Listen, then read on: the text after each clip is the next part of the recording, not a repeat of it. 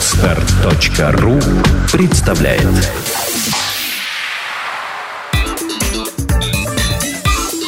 Black and White. Подкаст о практическом пиаре. Здравствуйте, меня зовут Ника Зебра, и вы слушаете подкаст о практическом пиаре Black and White. Это программа для практикующих специалистов, руководителей компаний и всех тех, кому интересен мир публичных коммуникаций. Сегодня у нас в студии Елена Джиглав, старший руководитель проектов московского диджитал-агентства «Новый интернет». Здравствуй, Лена. Привет. Лен, давай сразу, наверное, так возьмем быка за рога. Ты работаешь в основном на госконтрактах. Чего хотят клиенты? Госклиенты изначально ничем не отличаются от коммерческих клиентов. У них есть определенные задачи, которые стоит решать, и такие же бюджеты, может быть, чем-то побольше. Вот. Но есть просто специфика работы с аудиторией, да, и на решение каких-то определенных задач или на донесение каких-то идеи клиента. Mm-hmm. То есть, если это идут какие-то изменения, там, реформы, изменения городской среды, еще что-либо, то как бы аудитории нужно объяснить, почему это делается, как это делается и когда какие изменения будут.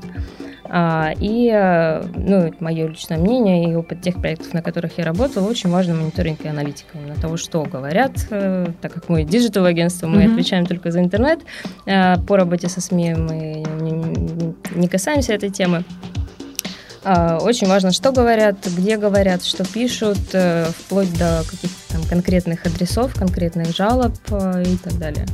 Вообще, знаешь, такой, наверное, тоже стереотип, что говорят, да, то есть ощущение, что такой по-советскому, наверное, еще за тобой всегда следит большой брат, и если ты где-то что-то в интернете напишешь, в том, что тебе не понравилась работа там руководителя какого-нибудь государственного подразделения, там, например, даже там департамент градостроительства, то это обязательно найдут, отследят, передадут. Смотря какой департамент. Смотря что напишешь, да, конечно. Смотря что... Нет, не все госструктуры, они вот именно хотят что-то мониторить. Mm-hmm. Некоторых просто какие-то задачи информирования. Это чаще всего. А некоторым, так же, как коммерческим клиентам, например, нужны просто сообщества, объединить аудиторию и там с ней общаться. Я не знаю, возможно, какие-то районные истории. Mm-hmm. Либо, если это касается, например, ЖКХ, тоже там благоустройства районов, то очень важно объединить жителей где-то в одном месте и просто говорить, там, да, что вам не хватает, там, давайте там, дорожки сделаем вам вот такие, заборчики поставим. То есть, общение... Просто нужно слышать людей, которые живут в каком-то районе, но... Я не знаю, насколько эта задача, например, в Петербурге решается, в Москве. Я просто вижу, что, как я сказала, не все госструктуры этим занимаются, не всем это нужно. Возможно, пока что.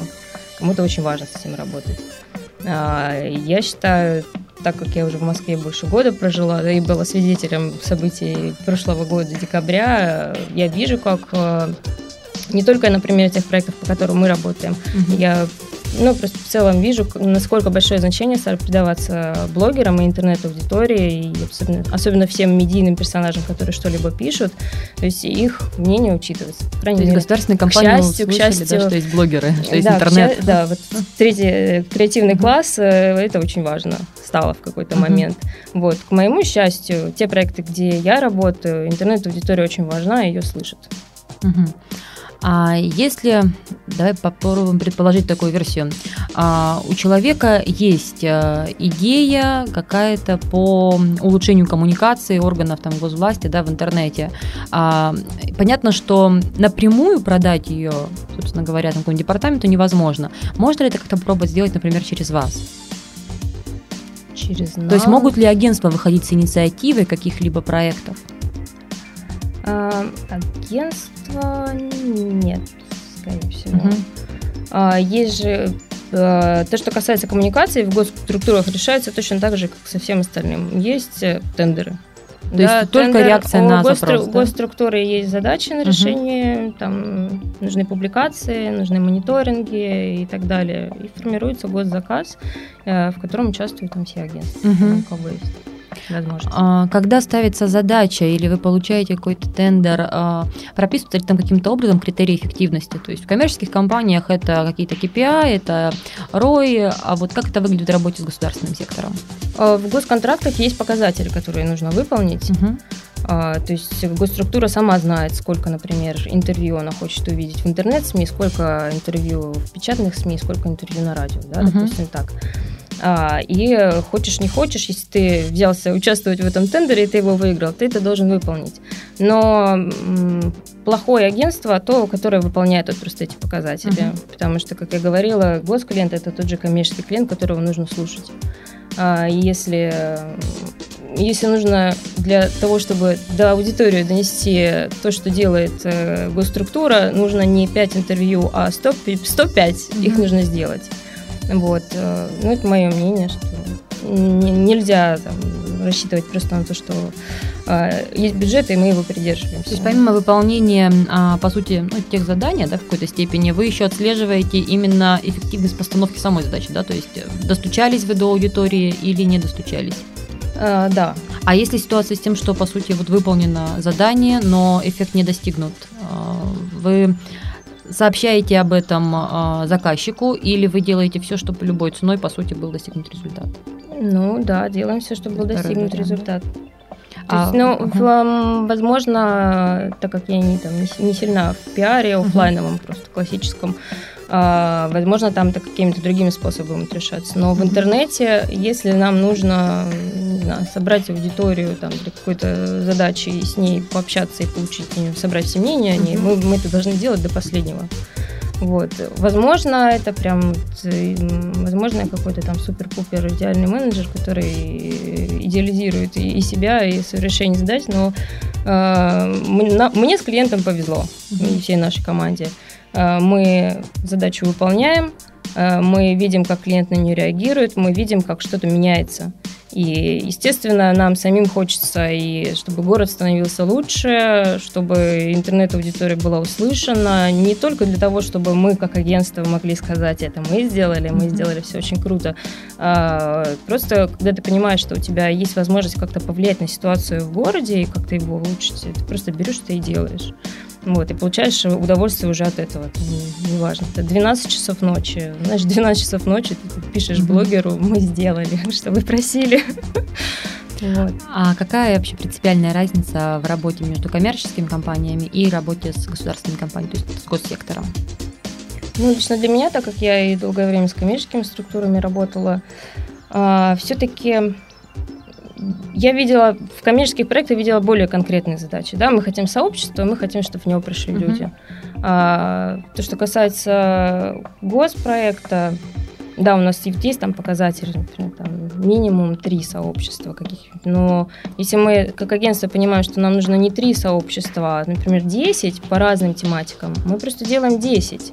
Например, мы, может, не так эффективно будем развивать их, как 3 там, или 2 сообщества, но, по крайней мере, у нас будет там больше тематических сообществ, мы больше аудитории охватим, заинтересованы в чем-то. То есть, например, я не знаю, возьмем там группа поклонников, мы не сделаем группу поклонников фруктов, да, мы сделаем группу поклонников яблок, группу поклонников бананов, там груш, и так мы соберем больше людей. Дробление. Да. Вот, ну как бы и возможно какие-то информационные сообщения, они будут более эффективно доноситься до той аудитории, которая этим интересуется.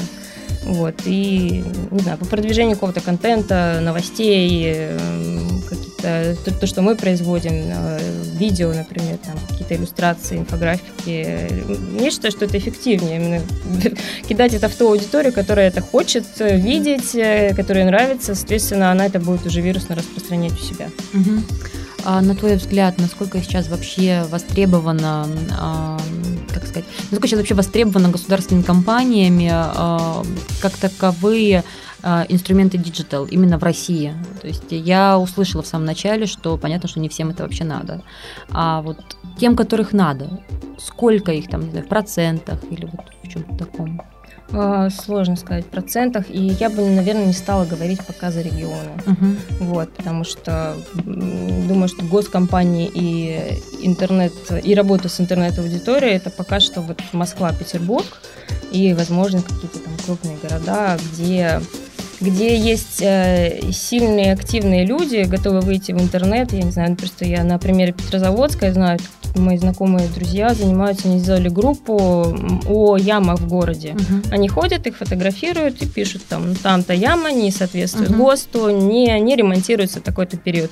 Я очень верю, что скоро их услышат, потому что группа ВКонтакте это зарегистрирована, достаточно популярна, и Петрозаводск маленький северный город, но все равно это все-таки столица республики. Я надеюсь, что однажды появится в мэрии, в правительстве Карелии человек, который их увидит и попытается им помочь, ведь все-таки можно долго и упорно интернет-аудитории что-то говорить, пока их не услышит кто-то там. Uh-huh. Вот. Я не знаю, для меня вот в Москве самый яркий пример – это Максим Кац, муниципальный депутат, человек, который вообще занимался совершенно другими делами. Uh-huh. И ему просто он интересовался тем, он хотел сделать город лучше. Он вышел в интернет, он заявил о себе, он выиграл муниципальные выборы, и теперь все следят за тем, как меняется его район. И я думаю, что вот в регионах тоже те, кто его читают, должны следовать его примеру и как-то бороться и заявлять о себе, потому что интернет все-таки огромная сила.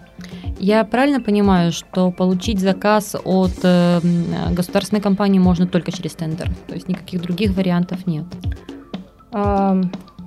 Нет, иногда есть заказы от госкомпаний, которые как бы, они...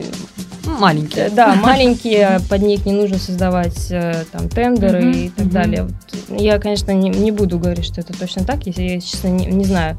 Вот, но некоторые проекты, например, агентство, выигравшее крупный заказ, оно может нанимать подрядчиков всегда. То есть, например, какое-то маленькое агентство, которое хорошо делает сайты, оно однажды может по госзаказу сделать какой-то сайт, но прямой заказчик у него будет другое агентство. Например, вот такие пути есть.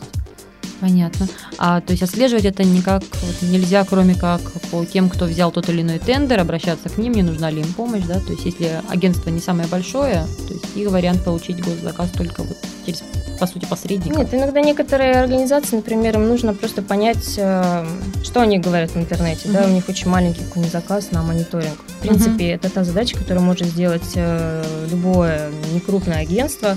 Они не потеряют ничего в бюджете в своем, там, потому что есть проекты, которые там, через большой период времени только будет выплата денег, а работать там очень много, и нужно много своих денег вкладывать. Не все могут себе просто позволить это финансово. Вот. А какие-то небольшие проекты, которые не требуют затрат, в принципе, маленькие агентства вообще очень легко могут пытаться их получить.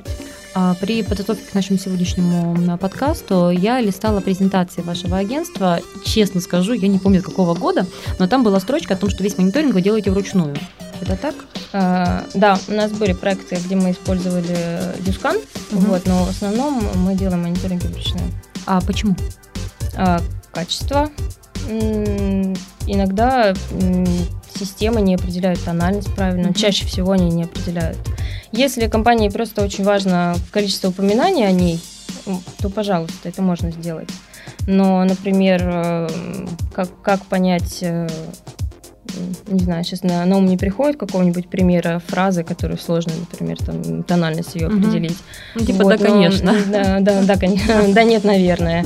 Вот. Но, например, не всем важны чекины, которые транслируются в Твиттер. Вот. Это, как бы, ничего, ни о чем это не скажет. А они выдаются во всей, если Youscan, например, проводить все. Важнее, например, комментарий, который написан рядом с чекином. Если он важен, да, мы его берем в мониторинг. Вот. Если нет, то мы это вообще не считаем, в принципе. Вот. А то, что касается госконтрактов, то, вот я уже говорила, очень важно, что именно говорят. Вплоть до адреса, всю суть проблемы. Если мы видим какую-то прям, это проблема из проблем, и мы понимаем, что мы можем это решить. Мы выходим на связь с человеком, просим дать адрес, разъяснить, сказать, что это. Конечно, чаще всего думают, что мы журналисты и пишем какие-то публикации. И я просто был недавно совсем пример, когда на меня сразу в первом сообщении слили. А журналист, да, вот у нас еще вот это, вот это, и вот это, вот это. И сказал, нет, вообще-то мы хотели вам помочь вот только с этим. Вот, поэтому и чаще, ну, по крайней мере, у нас такие были примеры, например, там, телеком-компании, мы отвечаем за какой-нибудь регион, Вот, очень сложно, если ты мониторишь там, через Яндекс.Блоги или Youscan, сложно понять, в каком-то регионе находишься. Mm-hmm. Для этого тебе приходится составлять изначально базу площадок, там, группы ВКонтакте, региональные форумы, какие-то городские сайты, еще что-либо, и конкретно на них выходить и смотреть, что там говорят, потому что не все форумы захватываются Яндекс.Блогами, ну и проще куда-то прийти и там отмониторить, нежели получить там 1000 упоминаний, вот, и из них выбирать именно свой регион. Вот. У нас большая команда мониторщиков. И ну, я аналитикой занимаюсь по госпроектам, я это все делаю. Мы не просто даем там экселевскую таблицу с вспоминаниями, мы пишем аналитические записки, выделяем самое важное, какие-то количественные показатели делаем, ну, там, события дня, фотографии дня и так далее. А можешь как-то описать основные этапы работы с компанией из госсектора? То есть, с чего все начинается и чем все заканчивается? Типовую какую-то такую вот пошаговую матрицу. Я считаю, что вот правильно, самый-самый правильный подход есть госструктура, в которой есть руководитель, который, собственно, и подписал все тендеры. Надо услышать его, потому что можно долго слушать пресс-службу или там какой-то отдел один, но то, как госструктура должна работать, знает только тот руководитель. Нужно услышать в первую очередь его. Вот, когда он услышан, тогда уже можно понять, что там не просто нам нужны публикации, сообщества, сайты, мониторинг. Да, мы должны понять, что именно в мониторинге нам важно. Какая задача наша в мониторинге? Отслеживать проблемы или отслеживать настроение?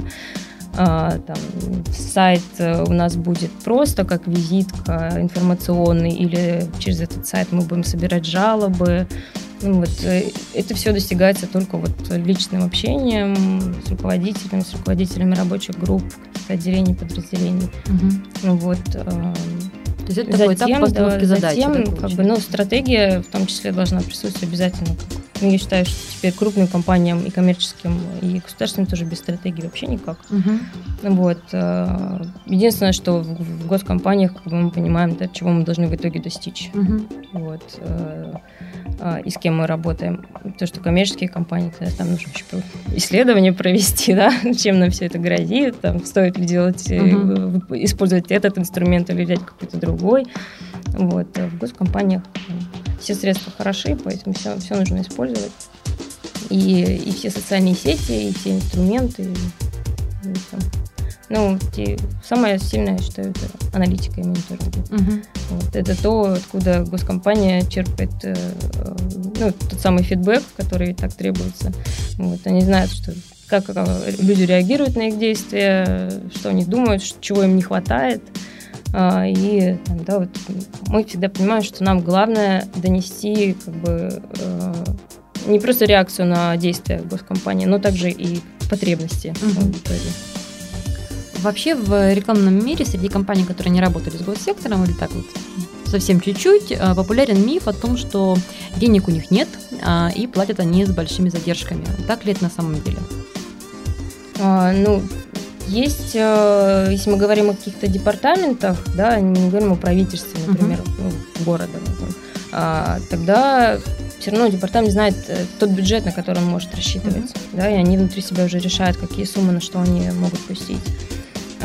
И изначально, когда компания формирует заявку на тендер, она пишет, сколько это будет стоить. Вот, просто там, да, и специфика того, кто выигрывает, не просто кто там дешевле предложит, а кто предложит качественнее работу, там, да, более проработанное будет предложение само. Если сравнивать бюджеты коммерческих и госкомпаний на ну, те же заказы? Госкомпании чаще бывает больше, но и работы больше. Вот. Например, то, что я говорила про сообщество, да, коммерческая компания может сказать, я хочу сообщество, и все, им больше не нужно. Ну, максимум, может быть, им нужно сообщество о себе, там, сообщество о себе для сотрудников и сообщество, например, какое-то тематическое. Вот. А в госсекторе, если нам не нужно сообщество непосредственно госструктуры, то нам могут понадобиться там сообщества тематические какие-то, которые будут на решение определенных задач. Вот. Но тоже здесь, опять же, нужно понять клиента, как он будет дальше работать, потому что можно создать официальное сообщество госструктуры, куда придут люди и будут жаловаться. Вот как бы госструктура, готова ли она работать с этими жалобами? Потому что если не готова, если у нее нет времени, нет сотрудника, который будет это выполнять, тогда как бы не стоит заявлять о себе как о официальном сообществе, там, какой-то структуры. Все сделать тематическое сообщество, через которое можно информировать людей о своих действиях. А с какими сложностями вообще можно столкнуться, работая с компанией из госсектора? Сложности? Непредвиденные расходы. У кого? Не всегда можно понять, почему. Если мы говорим не о сайте для госструктуры, не о какой-то конкретной маленькой задаче, например, о глобальном длительном проекте, можно предположить, что мы отработаем это, все будет хорошо, поэтому больше нам ничего делать не нужно будет. Вот, но мы можем отработать, например, 2 месяца, понять, что все, что мы делали, вообще никуда не годится, нужно работать больше. И как бы, это затрат, новые сотрудники в компании, новые задачи выполняются, больше работ. Не всегда госкомпания может сказать, что да, раз вам действительно вам нужно больше работать, вы не смогли эту задачу выполнить не потому, что вы плохие, мы можем еще бюджет какой-нибудь выделить. Вот. Но чаще собственно, сложности на первом этапе формирования бюджета, потому что не можешь сказать, что будет дальше. Вот. Чем дольше проект, тем сложнее сказать. В коммерческих компаниях, допустим, часто меняются задачи, то есть вообще, что на самом деле хотим на выходе, куча поправок, может быть, еще чего-то. А как с государственными компаниями в этом плане? Те задачи, по которым мы работали, они, в принципе, были понятны. Мне не всегда было понятно, как же мы будем работать, потому что с одним клиентом мы просто вначале мы поняли, что нам нужно это подготовить для тендерной документации, но нам казалось, что это вообще абсолютно нерешаемая задача. Что мы видим сейчас, совершенно картинка другая. Вот, то есть нам казалось, что аудитория будет реагировать негативно, все будет не совсем хорошо, у нас будут большие проблемы, и зачем мы в это ввязываемся? Все какое-то время мы понимаем, что все прекрасно нас поддерживают, у нас говорят хорошо, и все, что мы делаем, правильно. Да, есть какие-то проблемы, но с ними будем работать по-другому. Вот. И для нас очень важным оказалось именно постоянное непрерывное общение с руководителем госкомпании, с его заместителями, чтобы мы не поняли конкретно, что надо сделать, мы идем дальше, узнаем у одного, у второго, у третьего, у пятого. Также проблемы, например, в согласовании каких-то материалов информационных, иллюстраций, инфографик и так далее, потому что данные, госкомпания, она не может просто приблизительные данные дать, у нее все есть, она должна их показать, в этом проблема. Я уже в другие темы ухожу. Ну, нет, все нормально. Скажи еще, в самом начале ты упомянула про звонки блогера. Тебе часто приходится работать с блогерами? Да, мы работаем с блогерами. Я говорила про звонки блогерам. Мы звоним блогерам и говорим, что хе-хе, все, мы это сделали. То есть это цитата близко к тексту. Да. Мы работаем с блогерами, из топ-10, блогер ЖЖ, естественно. Вот, и очень много у нас блогеров, которые пишут по какой-то определенной тематике. Вот, мы, сразу скажу, мы не платим блогерам ни в коммерческих историях, ни в государственных, потому что это наша позиция, блогерам платить нельзя. Вот, и это позиция и нашего руководства, и моя личная, и я считаю, что интереснее мне как специалисту, работать с блогером и говорить ему: нет, вы сходите на наше мероприятие, допустим, или нет, но вы встретитесь, вы же, например, вы интересуетесь, не знаю, как выглядят дома на улице такой-то. Давайте мы вас отведем к человеку, который вам расскажет, почему они выглядят так или нет, почему их покрасили в красный, Вот. Скорее, это вопрос такого-то уникального повода, да? Да, тот проект, на котором мы работаем, он, в принципе, интересен активным горожанам Москвы, поэтому многие блогеры, они пишут что-то и без нас. Моя работа лишь в том, на начальных этапах было, чтобы они узнали, что я источник информации, если она им нужна, и там, когда у нас какие-то крупные события на проекте происходят, то блогеры сами могут позвонить и сказать, что там, подскажи, что вот это вот значит, что вот это вот, почему не работает вот то. И я им объясняю.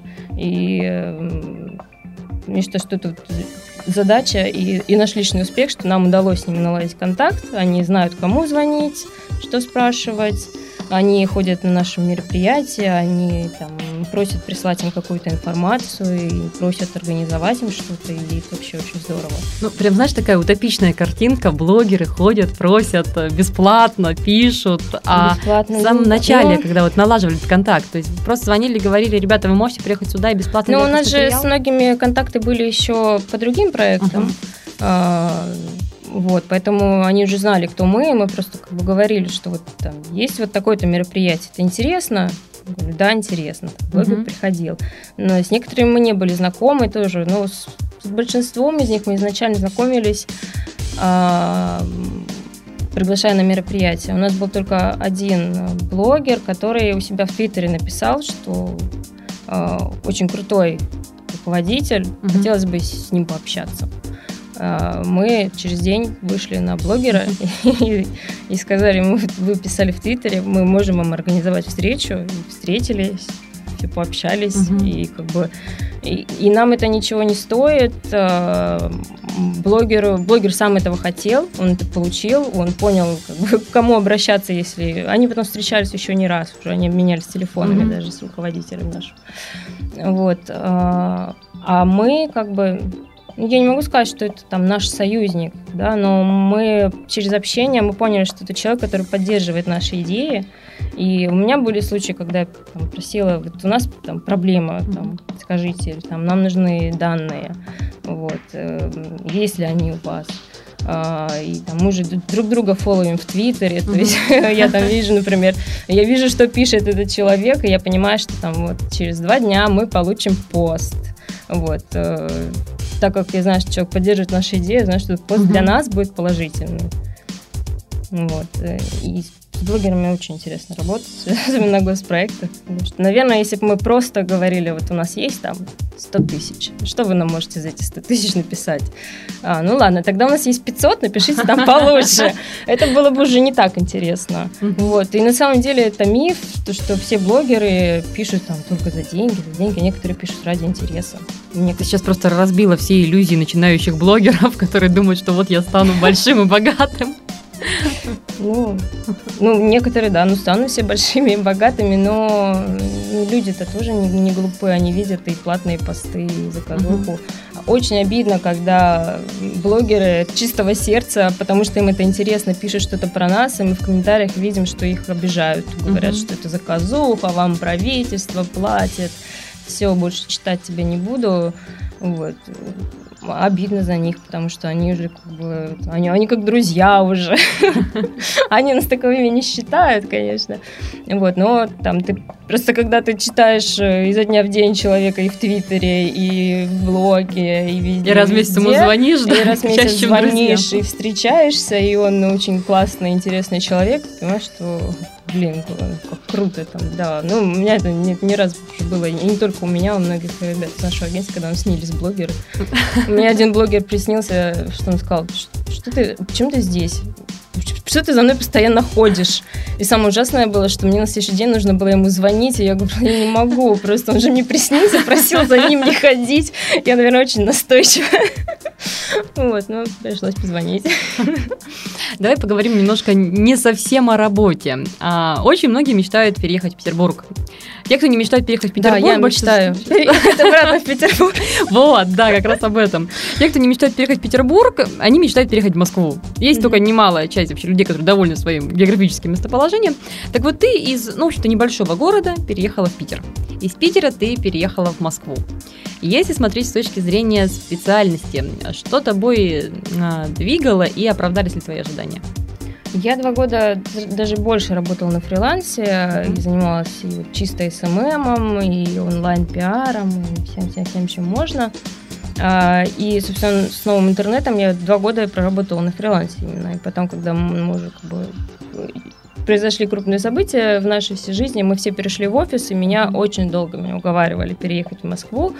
Вот, до того, что говорили, прекрати, ты очень нужна здесь. И потом так сложились обстоятельства, что я поняла, что я лето провела в Хорватии, а осенью нужно было выбирать уже, что я делаю дальше, в Москву переезжаю или как. И так сложились обстоятельства, что я поняла, что, наверное, в Петербург не стоит возвращаться. Пожила у родителей и переехала в Москву, в Питер переехала с вещами, вот, и переехала в Москву. Для меня это был огромный шаг, и я считаю, что те, кто действительно хочет именно в сфере диджитал развиваться, все-таки Питер пока что не даст этого. Вот. Агентство можно называть другие? Я думаю, да. Global Point, я считаю, что вот здесь может в диджитале что-то дать. И, не хочу обидеть еще кого-нибудь.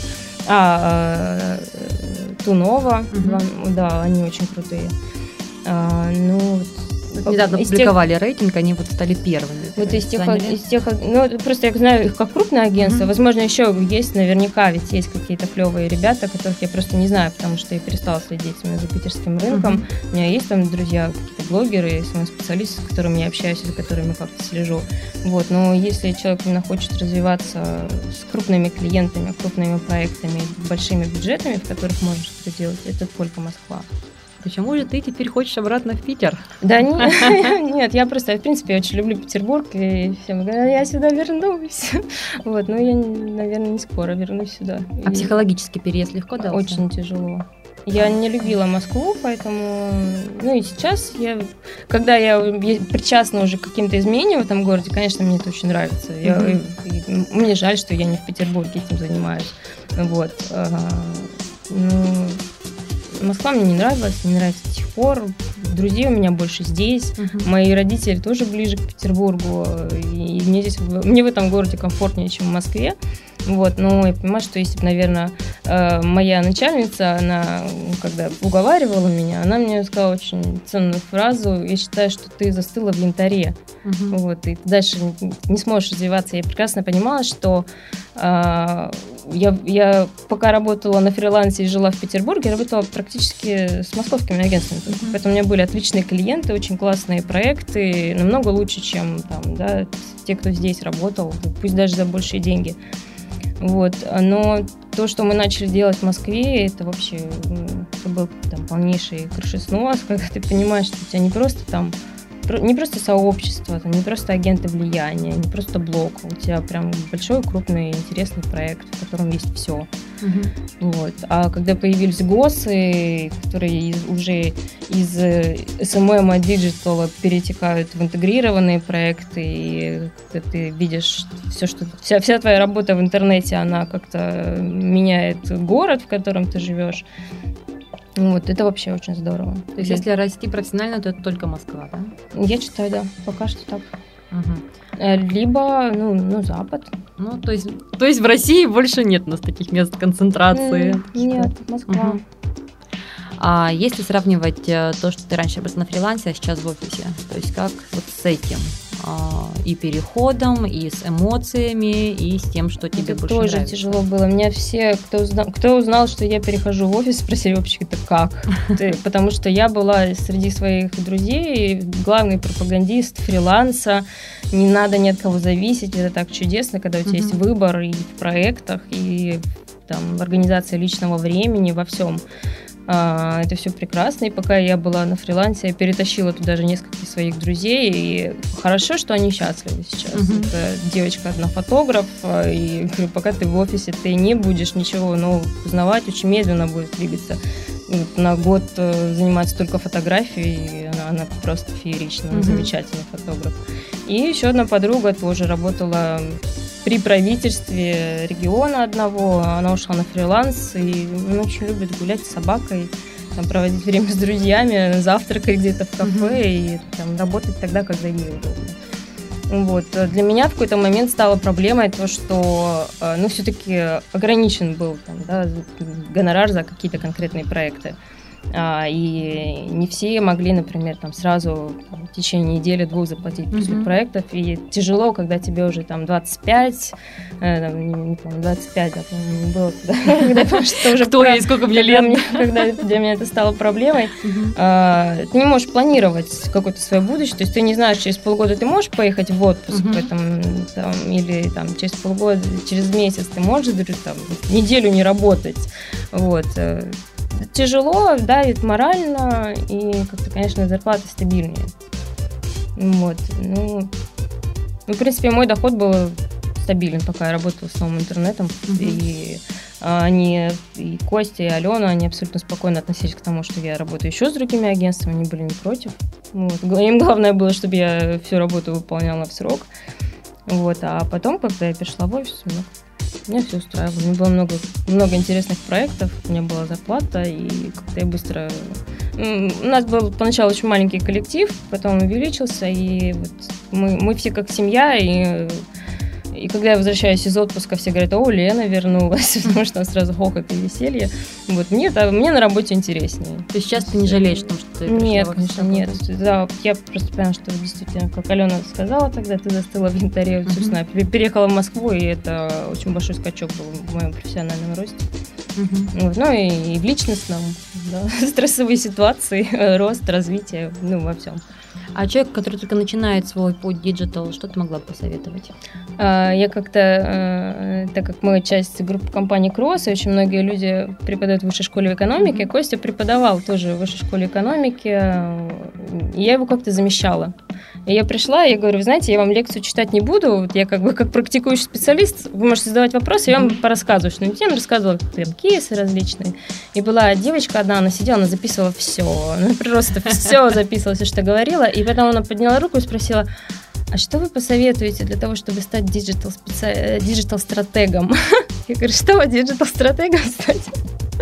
Вот, это вопрос примерно такой же. Что посоветуете, чтобы стать диджитал-стратегом? Я начинала все с нуля, поэтому я рекомендую тем, кто хочет чего-то добиться, не бояться браться за какие-то маленькие проекты и маленькие задачи, потому что пока вы своими руками не научитесь регистрировать сообщество ВКонтакте, можно не идти в диджитал-стратегии. И нужно пробовать разноплановую работу. То есть там блоги, сообщества, агент влияния, аналитика, мониторинги, сайты. Чем больше вы попробуете, тем лучше. И не знаю, что еще читать хороших диджитал-специалистов, например, Митю Воскресенского. Он постоянно выкладывает какие-то полезные публикации, интересные кейсы. Западную литературу читать и западные сайты, наверное, потому что на примере западных кейсов можно многому. А сайты какие именно? Ну, так, навскидку. Коса постоянно что-то интересное публикует. Сообщество, вот СММские в Фейсбуке тоже достаточно полезное. Там и агентства все свои презентации выкладывают, и кейсами люди делятся. То есть, особенно начинающим это должно быть полезно. А как их найти? В Фейсбуке все можно найти. В Фейсбук мы можем. А я знаю, что вот у Мити Воскресенского в блоге, у него прям есть даже список литературы. Ой, сообщество. В общем, проще сориентировать на Митю и пускай ищут. Да, и, кстати, очень полезно подписываться на руководителей крупных агентств, например, там, Редкесс, вот, Костя часто выкладывает что-то, и ссылками полезными делятся, и презентациями полезными, ну, все презентации, которые на слайдшере, можно там, у многих агентств есть аккаунты, можно на все это подписаться, вот, потому что часто многие не просто там о своих кейсах рассказывают, да, а все равно как-то пытаются там, не просто сказать, мы сделали стратегию для вот этого клиента, а рассказать, что такое стратегия и как они это делают. Да. И, наверное, важно не зацикливаться. Там, я понимаю, что все там, поклонниками могут быть какого-то одного агентства, но надо смотреть то, что делают другие, потому что все равно даже там стратегии все пишут по-разному. Ну, для Питера, конечно, Редкесс и все. Редкесс, да, я понимаю, Редкесс очень клевый. Мы вот плавно подходим к нашему небольшому блиц-опросу, то есть вопросы, которые мы задаем всем нашим гостям. Частично на первый ты уже ответила, но, пожалуй, лучше конкретизировать. Лучшая книга по специальности, которая тебе встречалась? «Взрывная веб-волна». И не помню, как точно называется, Клара Ших написала книгу про Facebook. Достаточно интересно. Конечно же, книга Константина Максимикана «Новый интернет». Насколько я помню, это перечень кейсов, да, каких-то именно, которые... Да, это практически чуть ли не одна из первых книг была российских, и она именно про СММ была. Вот. И, к сожалению, это та книга, которая устаревает каждый месяц, наверное. Вот. Но Костя там достаточно доступно на примере кейсов все рассказывал. В принципе, начинающему специалисту тоже может быть полезно, хотя, как я говорю, устаревает все, к сожалению. А, на твой взгляд, самый главный плюс в работе диджитал-специалиста? Можно целый день сидеть в интернете, и тебе за это ничего не будет. И платят. Да, у нас есть такая шутка. Вы целый день сидите ВКонтакте, в Фейсбуке. А, кстати, у нас вот смешная история была, когда мы пришли в новую компанию, все в офис, были заблокированы сайты фишки, я плакала и так далее. А у нас был какой-то клиент, для которого мы там какие-то публикации размещали на этих сайтах. И мы пришли айтишникам, говорим, мы не можем выйти на сайт. Они такие, а у нас нельзя ими пользоваться. Мы такие, как? Мы там работаем. Они такие, что, работаете на сайте фишки? Нет, такого не бывает. А самый главный минус? Кроме необходимости сидеть целый день ВКонтакте и в Фейсбуке. Вот минус, наверное, то, что интернет – это та среда, которая очень быстро меняется и в которой нужно очень быстро реагировать. И вот то, что в гостах случается. Если у тебя в 11 часов вечера вышел очень-очень негативный пост, вот встань из кровати и сделай. Сделай с ним что-нибудь. Это прекрасно, просто вот слоган «Сделай с ним что-нибудь». «Сделай с ним что-нибудь». Очень важно реагировать на все. И часто там до клиента сложно донести, например, что окей, вы купили у нас мониторинг, почему вы не хотите купить у нас реагирование? Вот, потому что, окей, мы будем знать, что где-то пишут хорошо, где-то плохо, но если клиент не реагирует, ничего не изменится. А самое важное качество для диджитал-специалиста? Наверное, очень много вещей приходится держать в памяти. Нужно следить за тем, что ты говоришь в интернете. Не говорить плохого про клиента. Желательно даже не думать. Я всегда говорю, что нужно мыслить глобально. То есть для меня когда-то, я в какой-то момент поняла, что, например, look at me – это тоже тот ресурс, который для каких-то клиентов нужно использовать. Я сидела и думала, какой позор, почему я не подумала об этом раньше.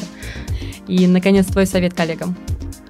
Мой совет коллегам – не застывать в инвентаре. Всем переезжать в Москву.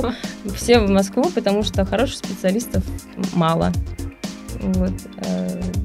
Вот, советую всем коллегам не зацикливаться на каких-то одних инструментах, смотреть, что делают другие, и тоже как-то пытаться. Если не получается это сделать с клиентом, нужно это делать самому, в своих интересах, пытаться делать какие-то интересные сообщества, блоги. Вот, и не стесняться знакомиться с другими своими коллегами и обмениться опытом. На этом мы заканчиваем наш сегодняшний подкаст о практическом пиаре Black and White. Лена, спасибо большое тебе за участие. Спасибо, что пригласили. Я напоминаю, что в студии у нас сегодня были Елена Джиглав, старший руководитель проектов московского диджитал-агентства «Новый интернет», и я, Ника Зебра. До встречи в следующих подкастах. Всем пока. Сделано на podster.ru. Скачать другие выпуски подкаста вы можете на podster.ru.